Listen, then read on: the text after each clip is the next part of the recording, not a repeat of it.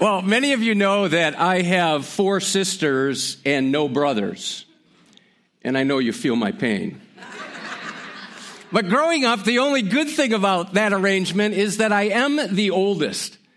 But being a brother, I was always on the lookout for ways to bother my sisters. It didn't take me long to figure out that if I teased my sister Kathy, she would scream loudly. And then she would get in trouble for screaming, and then I would just exit the room with a big grin on my face. Kathy's tried to pay me back over the years. For example, my wife Beth received a birthday card from Kathy with these words in it To a great sister in law, now that you've been in the family a while, you've discovered our funny little secret. In fact, you're married to him. Real funny. One of my goals growing up was to try to get all four of my sisters crying at the same time. You would think that'd be easy, but it was actually hard because I get one or two crying and then they'd stop and I tried. So I wasn't really able to do it until one time when I finally accomplished my task. My task. I'll never forget it. It was a Friday afternoon. We were driving in our 1966 yellow Ford station wagon with no air conditioning, no power steering, no radio. And we were going to visit our grandparents up in the promised land. That's Wisconsin, for those of you who don't know. So before we left for this trip, my dad took me aside and we had a father son talk. And he said, Brian, I don't want you to irritate your sisters on this drive. And I'm like, all right. But after about 30 minutes, I decided it was a great time to launch my attack. So I pinched Kathy, I pulled Jeannie's hair, I insulted Mary, I teased my baby sister Beth, and as I sat there with a big grin on my face while they all cried in surround sound, my dad, who was normally a soft spoken man, said these words All right. That's it. And then he pulled the car over to the side of the road, slammed on the brakes like dust is flying from the gravel in the shoulder, and he shouted these words Get out. We'll pick you up on Sunday. I just stared at him in disbelief, and then I realized he wasn't joking. And so as I got out of the car, I pleaded for mercy only to hear my dad say these words Get out and close the door behind you. I couldn't believe it. I'd finally accomplished my elusive goal, and here I am standing on the shoulder of a deserted country road in the middle of Wisconsin. And as I shut the car door, my dad pulled away and drove off.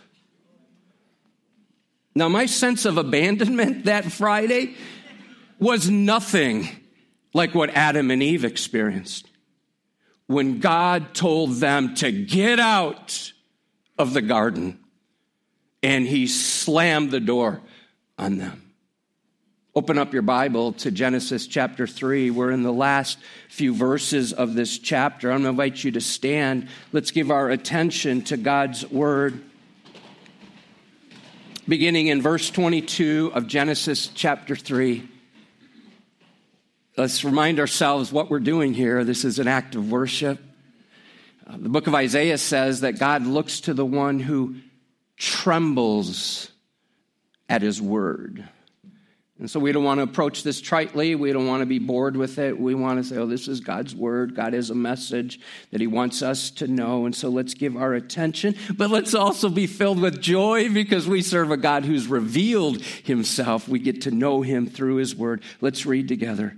Then the Lord God said, Behold, the man has become like one of us in knowing good and evil.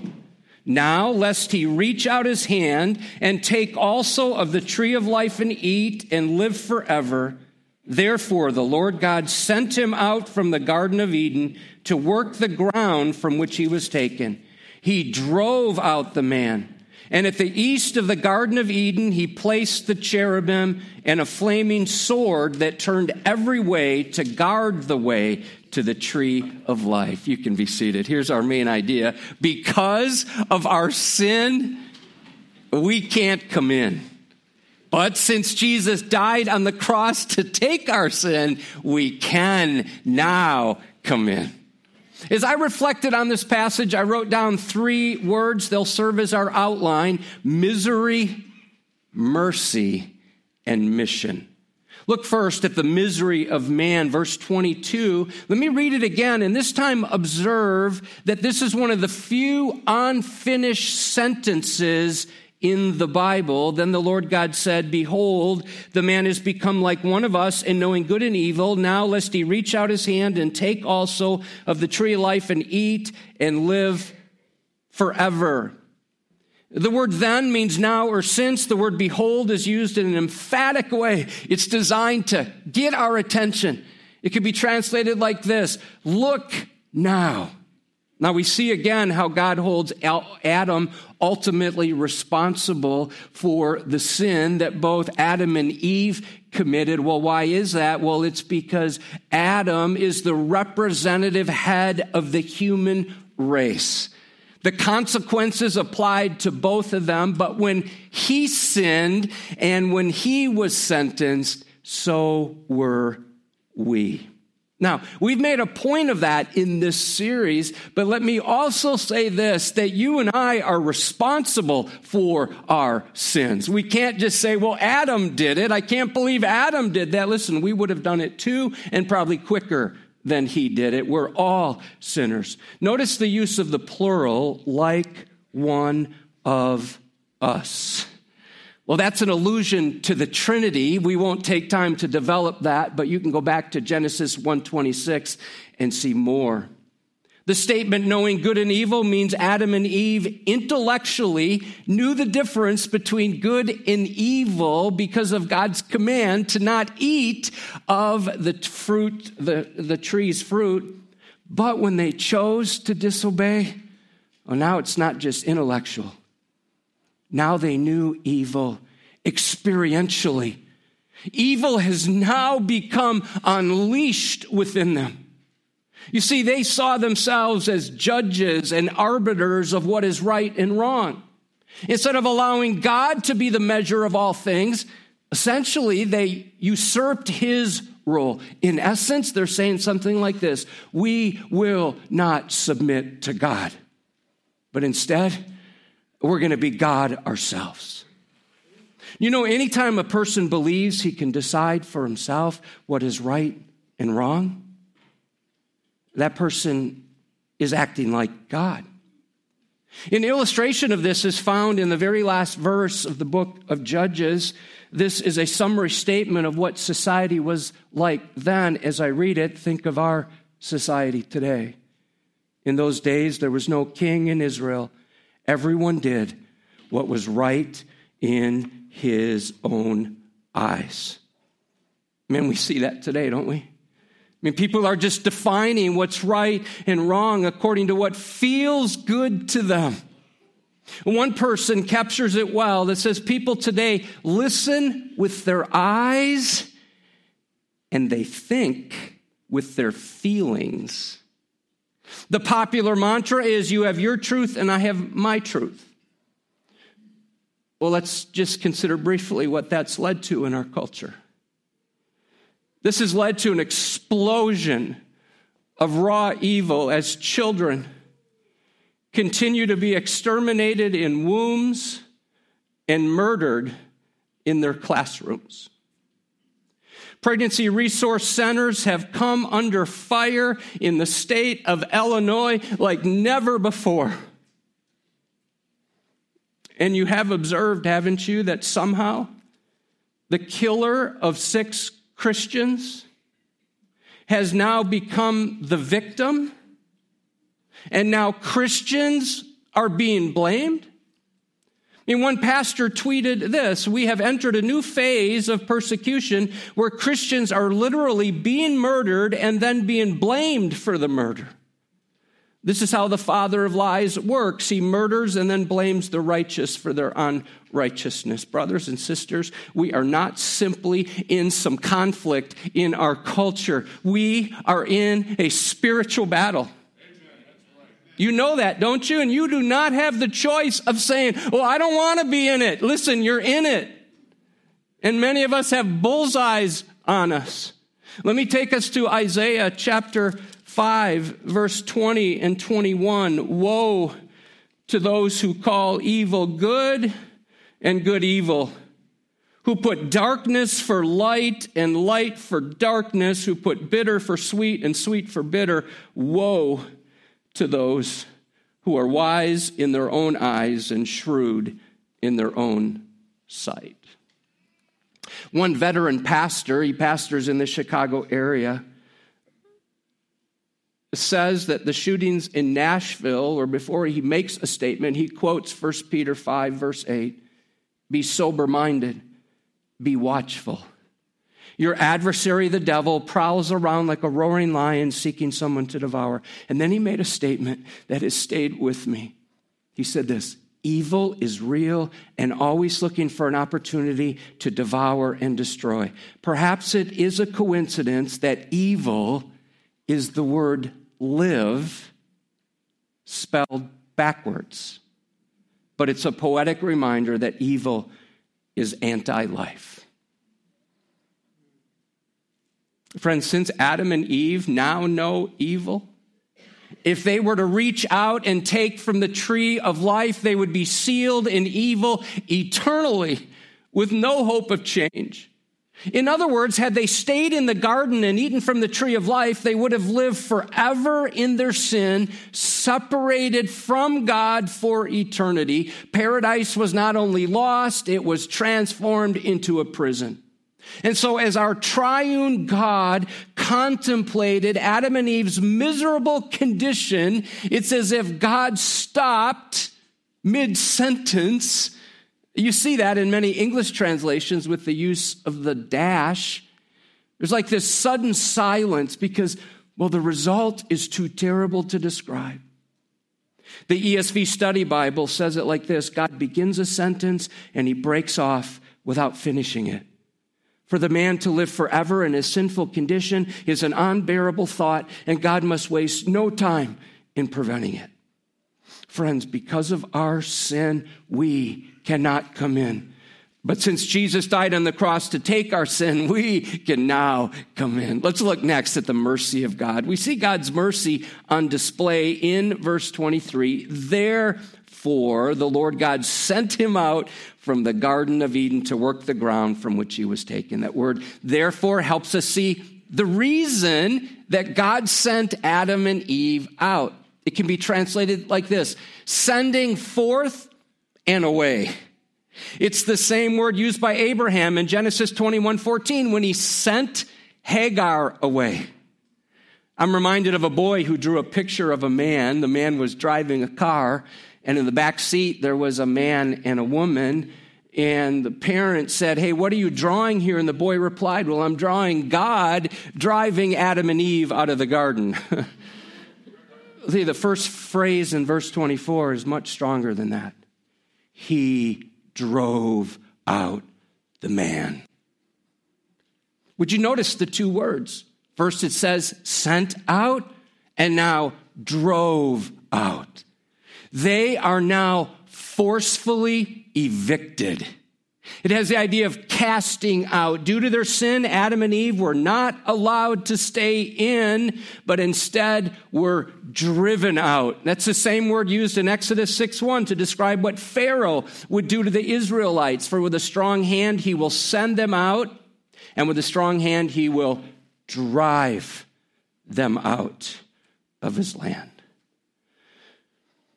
Consider this from this point on, there's a definitive line of demarcation between God and man, leaving humans as exiles searching for home. Now, ultimately, this is an act of mercy. So Adam and Eve did not have to live forever in their cursed condition. God protected them from the horror of eternal hell by preventing them from eating from the tree of life. If God would have let them stay, they would have been doomed forever. One person writes, had they eaten from the tree of life in their spiritually dead condition, they would have perpetuated that existence indefinitely. Thus, the garden would have become hell on earth, populated with the undying dead, forever living and forever dead. Oh, once again, we see God's mercy and his justice mingled together. Because God is a just God, he decisively and swiftly expelled Adam and Eve from the garden. But because he's a God of mercy, he protected them from eating from the tree of life so they wouldn't live in their fallen state forever. So, because of our sin, you and I cannot come in.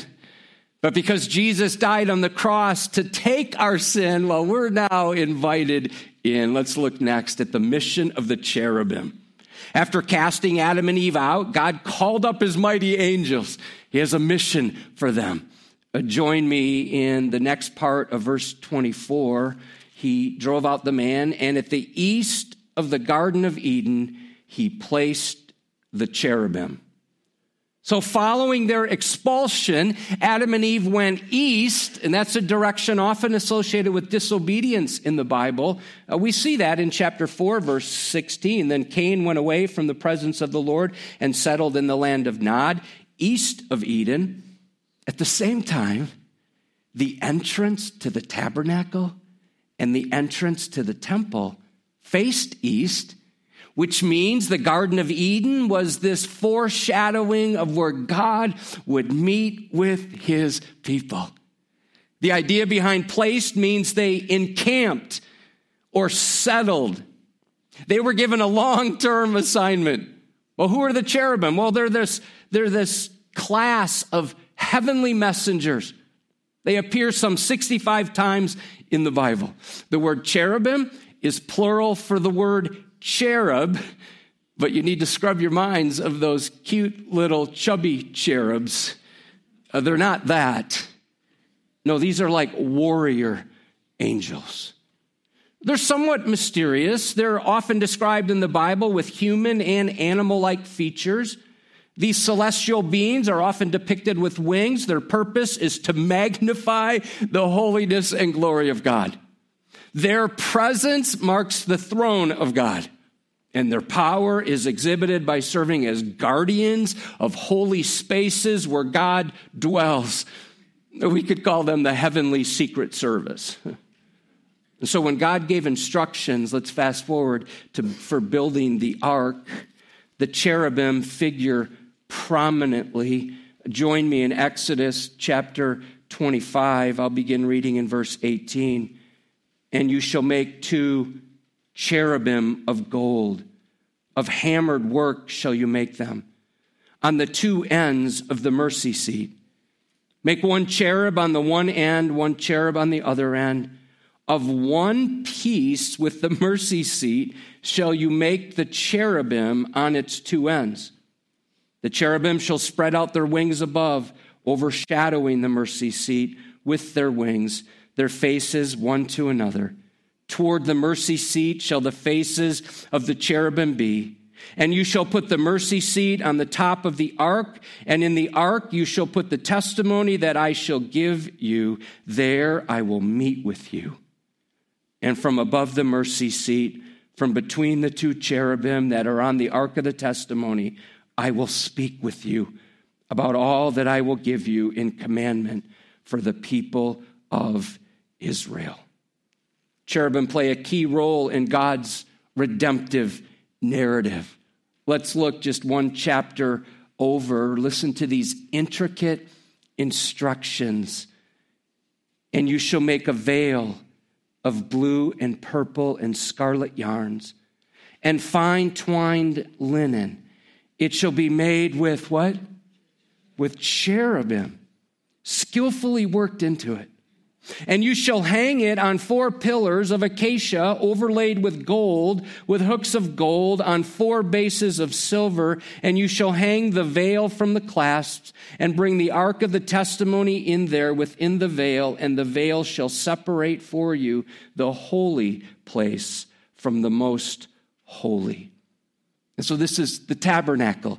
This is the portable worship center that traveled with God's people in the wilderness. So, these embroidered images reminded them of Eden and the flaming sword in the hands of the cherubim. Now, fast forward, Solomon now builds a more permanent worship center called the temple uh, join me now in First Kings, where we read these words Around all the walls of the house, he carved, engraved, engraved figures of what?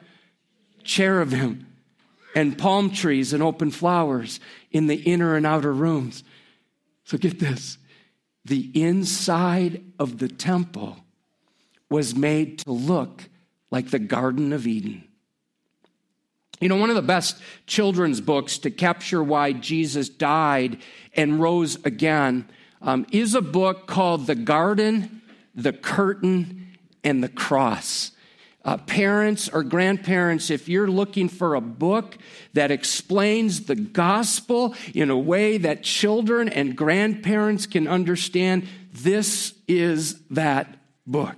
There's a QR code up there. I'm giving you permission. Take your phone out, scan that, and you can order that now if you want to think about it and look, at, look up it later. We posted that link on Sermon Extras on the app or website. By the way, this book will serve as the basis for the curriculum for next Sunday for all four Easter services. Our children are going to learn this. And I wanted to whet our appetites by asking Chastity Holmquist to read some excerpts of that.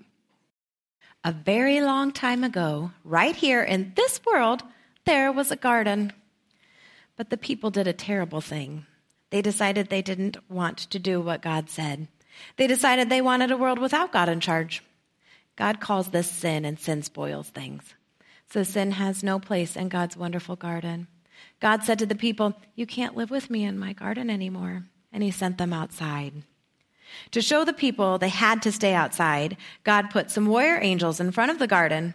The angels were like a big keep out sign. Now things were sometimes bad and people were sometimes sad. But people still kept sinning because they didn't want God to be in charge.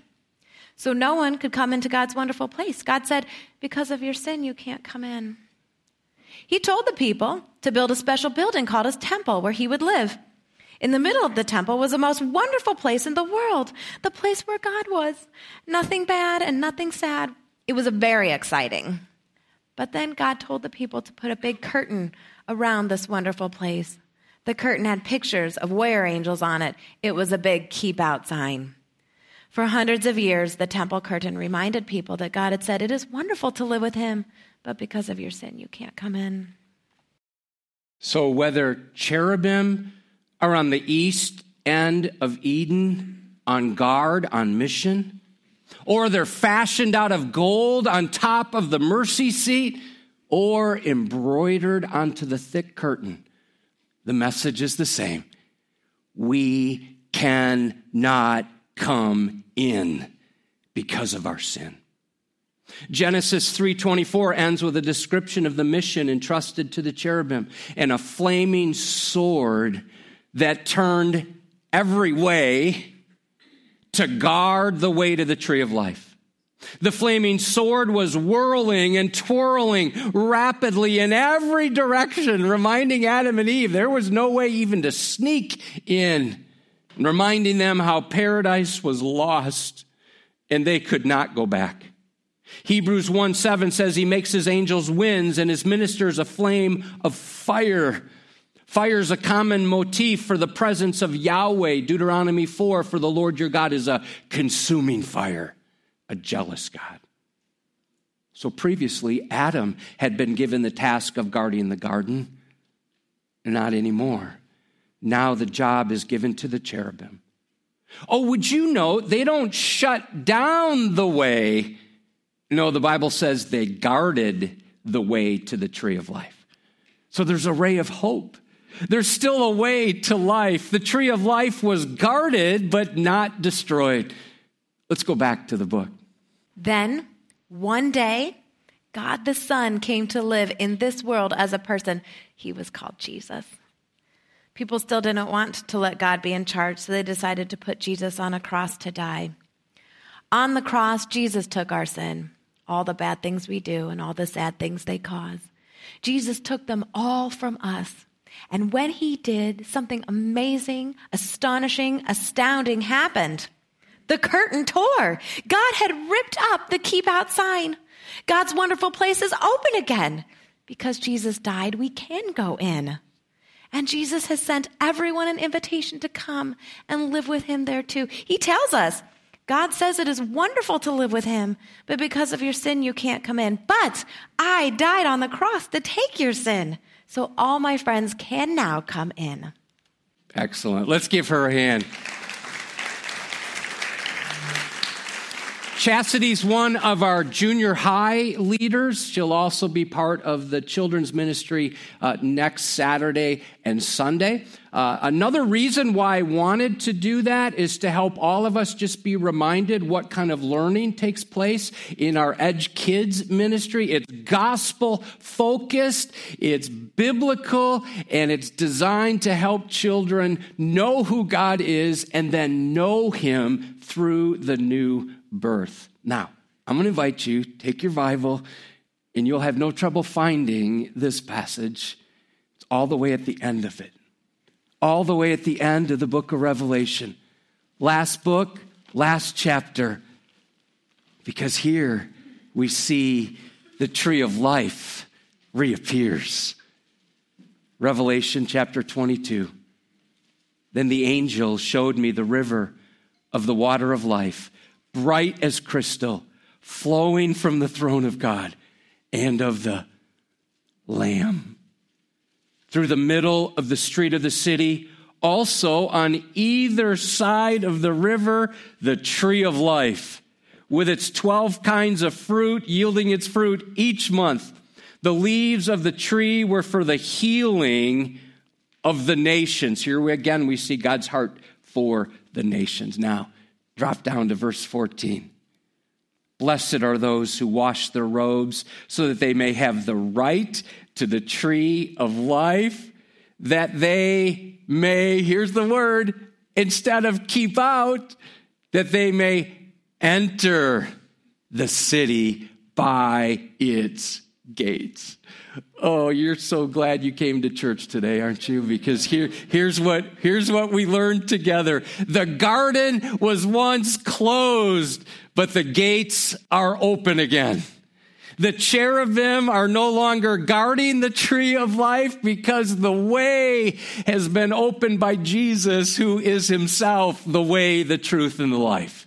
The flaming sword is gone. Why? Because Jesus took the full brunt of it for us. Now, let me pick up and explain what happened when I was cast to the side of the road. You're wondering, right? Like, when, when did I find my way back? Well, after my dad left me, my sisters started pleading with my dad to come back and get me. So eventually, after what seemed like hours, which in reality were only minutes, my dad turned the car around. He drove back, pulled over on the shoulder, got out, and opened the door for me. And I went back in the car, and we continued on our journey. He invited me back in. Do you know what my sisters were doing? They were embracing me. I don't know why. so even though I had wronged them, they extended grace and community to me. Even though I deserved to be excluded, they interceded on my behalf. I'm sure they had second thoughts after I got them all crying again a few short time later. But it made me think of this. Who do you know who's on the side of the road? Who do you know who's been told out?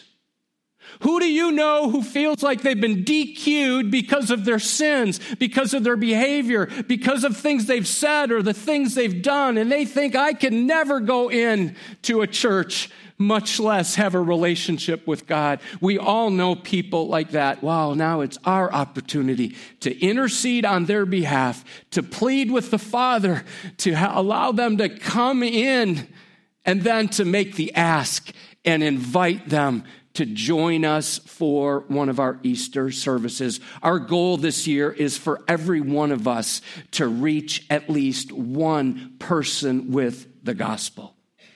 See, your road back to paradise is blocked if you try to get there in your own efforts. There's a flaming sword, and it turns every way if you try to approach him on your own terms. That's impossible. God is holy, and he will not allow unholiness into his presence. Habakkuk 1:13 You are who are of pure eyes than to see evil and cannot look at wrong. Now, there is a way back to God, but it's a narrow path entered by a narrow gate. The flaming sword of God's righteous and holy wrath was plunged into the side of Jesus. Hey, check out this verse that most of us don't contemplate often from Zechariah. Awake, O sword against my shepherd, against the man who stands next to me, declares the Lord of hosts. That's the God of the angel armies. Strike the shepherd, and the sheep will be scattered. Do you ever feel like there's a brick wall between you and God? Does God seem far away and distant? Well, as you read through the Old Testament, you can't help but recognize that God is holy, He's majestic, and He's separated from His people. There's this doctrine of divine distance. Why? It's because of our sin. Our sin prevents us from coming in. The curtain that we've mentioned here, the curtain that was in the temple, the curtain that separated the people from the priest from going into the presence of God. The high priest was allowed to go in on the Day of Atonement, one day of the year. That curtain was 60 feet long, 30 feet high, and was about two inches thick. It took 300 priests just to install it this piece of lasting tapestry was designed to withstand all strains, all tears, all rips, and the cherubim were the central figures on it. In order for us to get a, a sense of what that was like, I've asked Daryl Pearsall to come up. Uh, and I just have a curtain here. I don't know where it's from. Beth found this for me today. You can see it's pretty thin. And Daryl, I was wondering, I know you work out. Can you tear that for us? He's got nothing. Anybody else? All right, Daryl, thank you for that. Let's give him a hand. Imagine, if you will, a curtain two inches thick. There's nobody who could tear that. And do you know the Bible says that the curtain was torn in two from top to bottom? Why? because God tore the curtain when Jesus paid the price with his life. That word top means from above, which helps us see that God did it. Oh, go back in your minds to the mercy seat with the image of two cherubim constructed out of gold on the cover, one at one end, one at the other, and they're facing one another. oh, I can't wait for us to worship as we consider this passage. John chapter 20. But Mary stood weeping outside the tomb. And as she wept, she stooped to look into the tomb. And she saw what?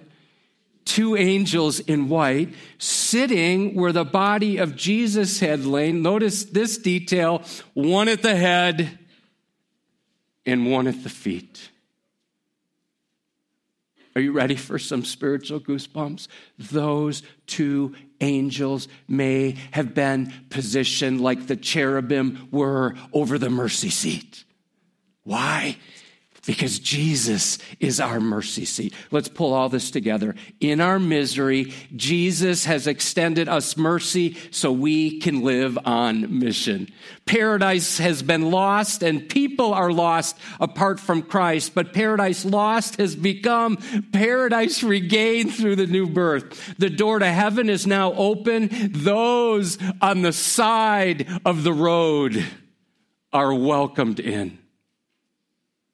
While the first cherubim were charged with keeping man out, the rest of Scripture speaks of angels fulfilling God's plan to bring man back in. Consider these words from a pastor. Nowhere is this seen more prominently in angels announcing the arrival of the Son, marking the threshold between heaven and earth. The good news is announced by angels to Zechariah, Elizabeth, Mary, and Joseph, and to the shepherds.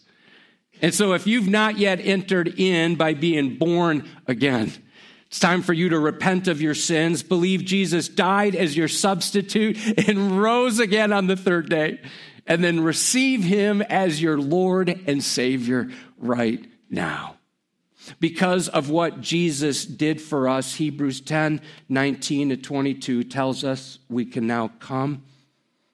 This is a mind blow right into the very presence of the holy God. Therefore, brothers, since we have confidence to enter the holy places by the blood of Jesus, by the new and living way that he opened for us, oh, here it is, through the what? Through the curtain and then we're told what the curtain is. That is through his flesh. So we come to our holy God through Jesus. And since we have a great priest over the house of God, now instead of keep out, let us draw near with a true heart in full assurance of faith, with our hearts sprinkled clean from an evil conscience and our bodies washed with pure water through the broken body and the shed blood of Jesus. You and I can now enter into that paradise from which humanity was expelled. We can take of the tree of life and eat abundantly from it.